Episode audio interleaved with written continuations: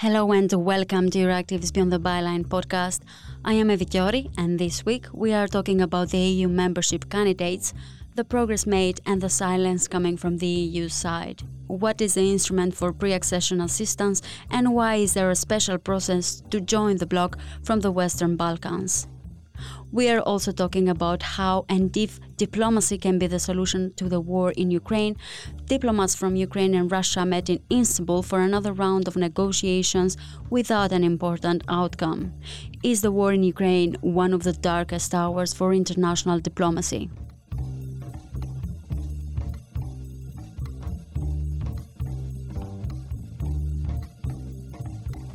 Now, the invasion in Ukraine has been quite awakening for the EU and the candidates for the EU membership. We did see some new candidates, such as Ukraine, for obvious reasons, of course, and uh, Moldova and Georgia wanting to join the bloc. And at the same time, we heard the voices coming from other countries, especially countries uh, from the Western Balkans, which have been waiting for decades now to join the bloc. To hear more on this, I talked to Euractiv's Vladislav Maximov. Welcome to the podcast, Vlad. Uh, just to offer some context first, uh, where are we at with the enlargement? Well, as one very wise man suggested, I tell you today, enlargement is dead. as we all know, the last enlargement happened with uh, Croatia joining the bloc. Um, almost a decade ago. But to be completely honest with you, there's been very little uh, movement for the rest of the Western Balkan Six. Serbia and Montenegro, who are supposedly the frontrunners of the process, are years and years away from joining.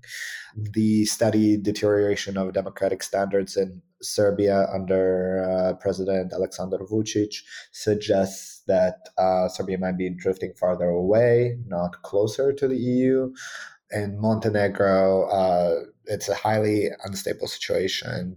North Macedonia and Albania are waiting for the Bulgarian veto to be resolved. Uh, Kosovo can't even get visa-free status, and Bosnia Bosnia uh, is not a candidate yet. So uh, it's all very complex. And obviously, uh, you might have been reading the uh, headlines uh, about Bosnia that um, the Serb uh, leader is uh, essentially threatening succession, and the entire country is unstable for way too many reasons. So, this is the situation with the classic enlargement, so to say. Now, your question about Ukraine um, and uh, Moldova and Georgia. Well, both Ukraine and Georgia have essentially written into their constitution that uh, the Euro integration is uh, the ultimate goal of both countries, and Moldova has expressed its uh, wish to join the EU. In the case of Georgia, you know, Georgia has even said that they were planning to uh, submit their EU application uh, sort of launched the process uh, in 2024. And Ukraine was planning to eventually join as well. But all of this has been pushed forward in a way. You know, uh, mm-hmm. Ukraine uh, on uh, on the background of the war with Russia was the first, and Georgia and Moldova followed suit. Now, from a strategic perspective, uh, this makes sense. It is very hard for EU countries now to say no to uh, to Ukraine. On the one hand, on the other hand, saying uh, yes to Ukraine means you know sending a message in a way to all these other countries in the region. Well, you know, proponents of Ukraine will say all of this doesn't matter because candidate status is a symbolic thing. Mm-hmm. Well, yes and no. Neither Bosnia nor Kosovo have been granted candidate status. So, yes, of course, it's a symbolic gesture because there are a lot of steps along the road. But the reality of the situation is that it's more, it is a symbolic gesture, but it will also be a symbolic gesture to Bosnia and Kosovo, who have been promised membership in the EU explicitly a long time ago. And Vlad, there is this instrument for pre accession assistance. Does that mean that all candidate countries, uh, with Ukraine included, of course, will have access to this assistance, whatever this assistance entails? So uh, the instrument for pre-accession assistance, uh, the so-called IPA, is in its third uh, generation now. It's IPA three, and so if Ukraine uh, was going to get candidate status, potentially they could uh, qualify for it. However, we have to remember that that money is well along the road of already being budgeted, and uh, candidate countries are already applying. Unlike in previous iterations of IPA, um, there are no country envelopes, so there is no preset amount that each country would get. Um, the funding is allocated based on priorities and the projects. So, in theory, if uh, Ukraine was going to get candidate status, I guess, um, and do not, this is going out in the public, but don't quote me on this. Uh, I guess, in theory, Ukraine could access uh, this assistance, but a lot uh, that money already sort of has a place. Um, so the Commission has been touting its investment plan for the Western Balkans, um, and the vast majority of that will be actually financed from IPA 3 that plan is supposed to spend like 9 billion euros but the commission is promising that it will mobilize 30 billion altogether uh, which would represent a huge percentage of the region's gdp but those promises are you know need to materialize it's unclear that the eu will actually be able to mobilize that much money. And when they say mobilize what does this mean? It means that by investing into the region 9 billion they are hoping that it will generate by attracting private investors institutional investors. When they say institutional investors we primarily mean international development banks. Um, you know so they hope that by putting 9 billion into the Western Balkans, they will be able to generate another 30 billion put into the Western Balkans, which would be a significant amount of money. Now, these promises, uh, uh, you know, you can either believe them or not, and it depends on the competence of the Commission, but also in the economic uh, climate uh, at the time this investment will be happening. But that that is the estimate of the Commission. Now, going back to your question, whether Ukraine will be ac- able to access this money, yes, sure, in theory. However, as I said, that money already sort of has a place. And increasing envelopes, as you know, between different programming periods is next to um, impossible. And, and, now you can understand that uh, Ukraine's candidate status is, yes, a symbolic question, but also uh, uh, uh a logistical question or a budgetary question. Uh, for a lot of people down the line. However, I need to emphasize this is not what people primarily are thinking about now. I don't think uh, it's uh, this is at the forefront of everyone's thinking of, well, if Ukraine gets candidate status, then it will be taking money away from the Western Balkans. Remaining to the Western Balkans, apparently there is a special process for the Western Balkans to join the bloc. What does the EU mean by special, and why do we even have a special process for the Balkans? The answer to your question uh, is complex, just as the Western Balkans region. But essentially, it goes back to the well, in some ways to the 90s, but most easy to pinpoint is the as the Thessaloniki De- Declaration. This is from 2003, uh, if I remember correctly. And uh, this is the moment where essentially the EU said to Western Balkans, uh, Balkan countries, which remember at that point it uh, included other uh, other countries that has since become members of the EU, most notably Croatia, um, that one day you will be members of the bloc, one way or another. So this is sort of the special status of the Western Balkans is that this promise has already been made and not delivered on. And in the meantime, you know, it's been 20 years. This is why we're talking about decades of, of enlargement in the Western Balkans. In 20 years, we have not been able to achieve that. Uh, I mean, with the notable exception of, of Croatia. And so the question then becomes if we don't have the special process working for the region that uh, we say is the priority for the bloc and we say whose future lies in the EU, then how can we possibly make that promise to anyone else currently? This is sort of the thinking. Um, and you also have to uh, keep in mind that the credibility of the enlargement in the region has is uh, today probably the lowest it's ever been, and there's always a different uh, explanation for why that is. It can be migration crisis, it can be you know Brexit, it can be COVID, uh, it's now Russia's invasion. But essentially, it always looks like there's a reason why the EU is unable to deliver on its promise. There's there always seems to be uh, an excuse. Now, this is not to say that the countries in the Western Balkans are ready to become part of the EU. We perfectly know that uh, there are very deep systemic issues there, but uh, the argument goes, well, you know, are we really paying enough attention? Are we really paying uh, enough attention, money, and support for, to the Western Balkans? Now, well, partially we have a special process because process has been going on for so long. we keep making promises again and again and again and again. You know, um, that is why it's very special. And I, you know, the other candidate is of course Turkey, and we know that the, Turkey has drifted away uh, in terms of democratic standards, at least in the EU's eyes.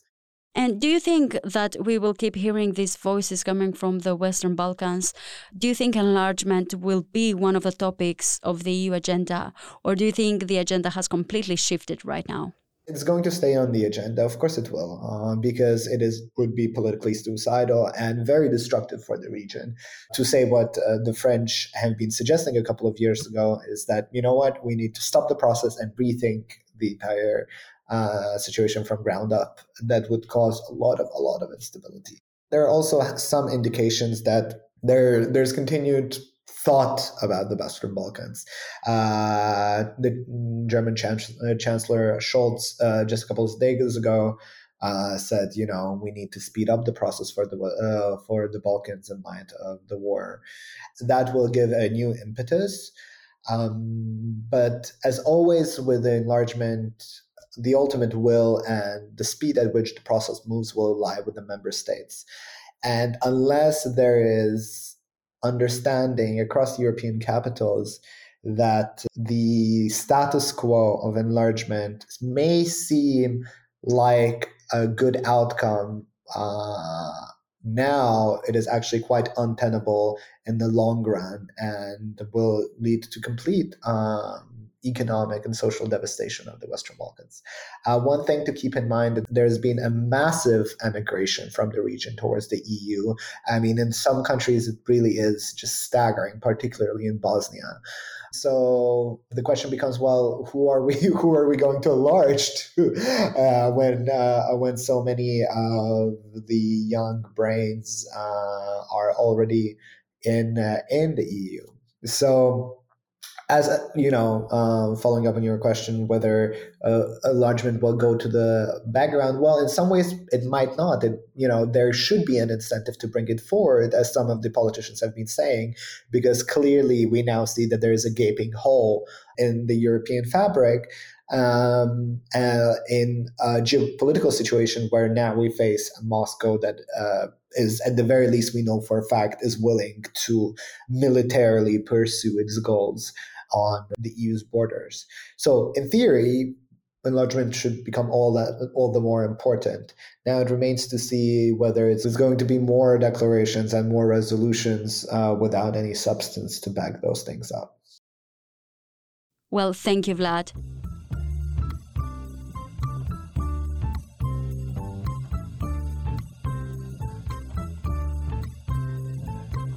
If you're listening to Euractiv's Beyond the Byline podcast. Subscribe to our podcast newsletter on euractiv.com slash newsletters.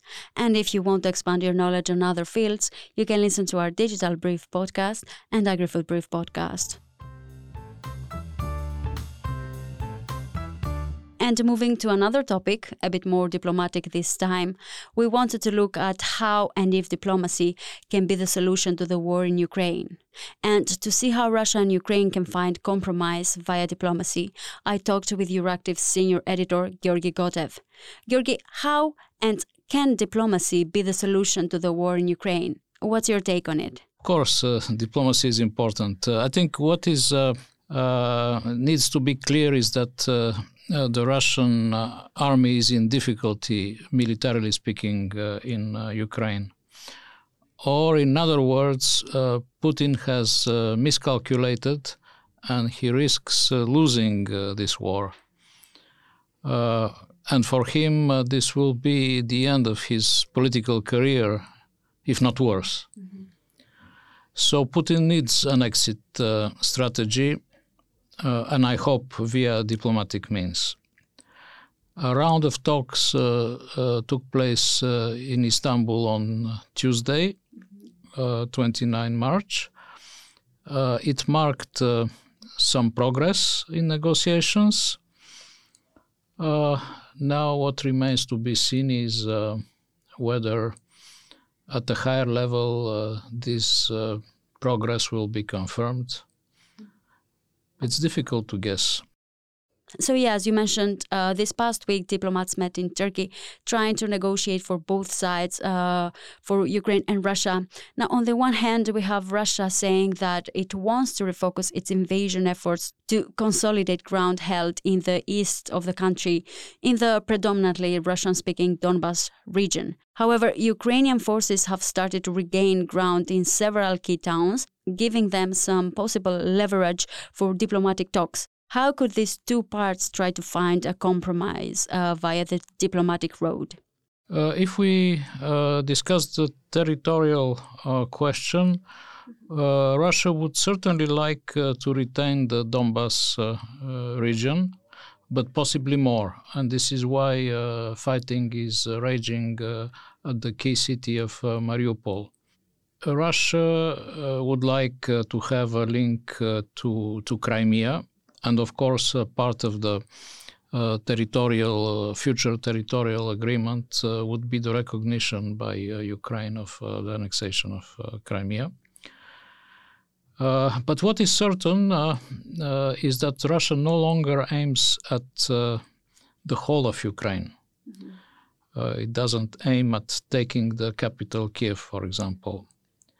It also means that uh, Russia has abandoned uh, his objective of, uh, you know, regime change. They call it denazification, whatever. Mm-hmm, mm-hmm. But it looks like this is no longer the objective. Uh, and I think that an important basis for an agreement uh, for, for the territorial um, issues is that uh, Ukraine apparently has abandoned uh, its ambition to join uh, NATO. Mm-hmm. Uh, by the way, this ambition uh, is enshrined in its constitution, so they will need to change it. And uh, this will be done against some system of um, protection uh, by international guarantors such as Turkey, France, Germany, the UK, mm-hmm. and others. So it's uh, it's even more complicated when we look at uh, uh, the political aspects, but who knows? Maybe there is progress. Now, Zelensky said that uh, compromise might be possible over the complex issue of Donbass. What does he mean by that? Well, it's not clear uh, how much of Donbass Ukraine is ready to leave uh, to Russia because the separatists uh, and now the Russian army they do not control even half of uh, the administrative uh, regions of Donetsk and Lugansk. Uh, Russia probably wants uh, the whole of the two regions, so it's going to be complicated. And Kremlin spokesman Dmitry Peskov tempered expectations, pointing to the lack of uh, significant progress in the negotiations so far. Now, this coming Friday, there will be another round of negotiations. Uh, what can we expect? And is Putin really interested in a diplomatic solution to, to this war? Well, regarding the comments by Peskov, uh, you know, Russia always plays the good cop, bad cop uh, game. Mm-hmm. And uh, by the way, uh, the talks uh, held in Istanbul uh, were at uh, rather low level, mm-hmm. and uh, this makes it very easy for Moscow to ignore the progress made at the higher level if they want. But yes, uh, it is in Putin's interest to have a diplomatic solution uh, because a military solution doesn't seem to be a realistic choice unless he uses weapons of mass destruction, which would be a huge tragedy for uh, mankind. And while focusing on diplomacy, why is Turkey the perfect mediator for the talks between Ukraine and Russia? What's Erdogan's role in this? Well, I cannot say if Turkey is the perfect uh, mediator, but they succeeded to organize uh, two rounds of uh, talks uh, uh, so far. By the way, these are not the only talks. There are talks held in uh, Belarus as well, but the, let's call them the first um, talks with an international uh, mediator uh, which is close to the Western community. And let's not forget that uh, Turkey is a NATO member. Mm-hmm. So uh, uh, they succeeded to do that. Uh, Turkey is interested to be a player because Erdogan's ambition is to take part in the reconstruction of Ukraine after the war. Uh, and we can imagine that uh, this reconstruction will be mostly paid by uh, EU money. Mm-hmm. Uh, and uh, Turkish firms are preparing uh, to win the tenders. Mm-hmm. By the way, they are good, so why not? And the ailing Turkish economy badly needs the money. Many countries, such Belgium and the Netherlands, are expelling Russian diplomats from their territories. Why is this happening, and is this a dark hour for diplomacy in general? Dark hour for diplomacy. It's uh, in general, uh, war is, is terrible because it means that diplomacy has failed. If we have war, it means diplomacy has failed. But uh, it's also common knowledge that uh, many of the Russian diplomats abroad are spies under diplomatic cover and uh, maybe for the West, it's better to stop closing its eyes and getting rid of people who undermine our societies. As simple as that. Thank you very much, Georgi. And our time is up for this week. I am Evi and this was Euractiv's Beyond the Byline podcast. We will be back on your feed next week. Until then, subscribe to our podcast newsletter and visit euractiv.com for the latest news. And don't forget to listen to this podcast on your favorite podcast app. Thank you very much for listening.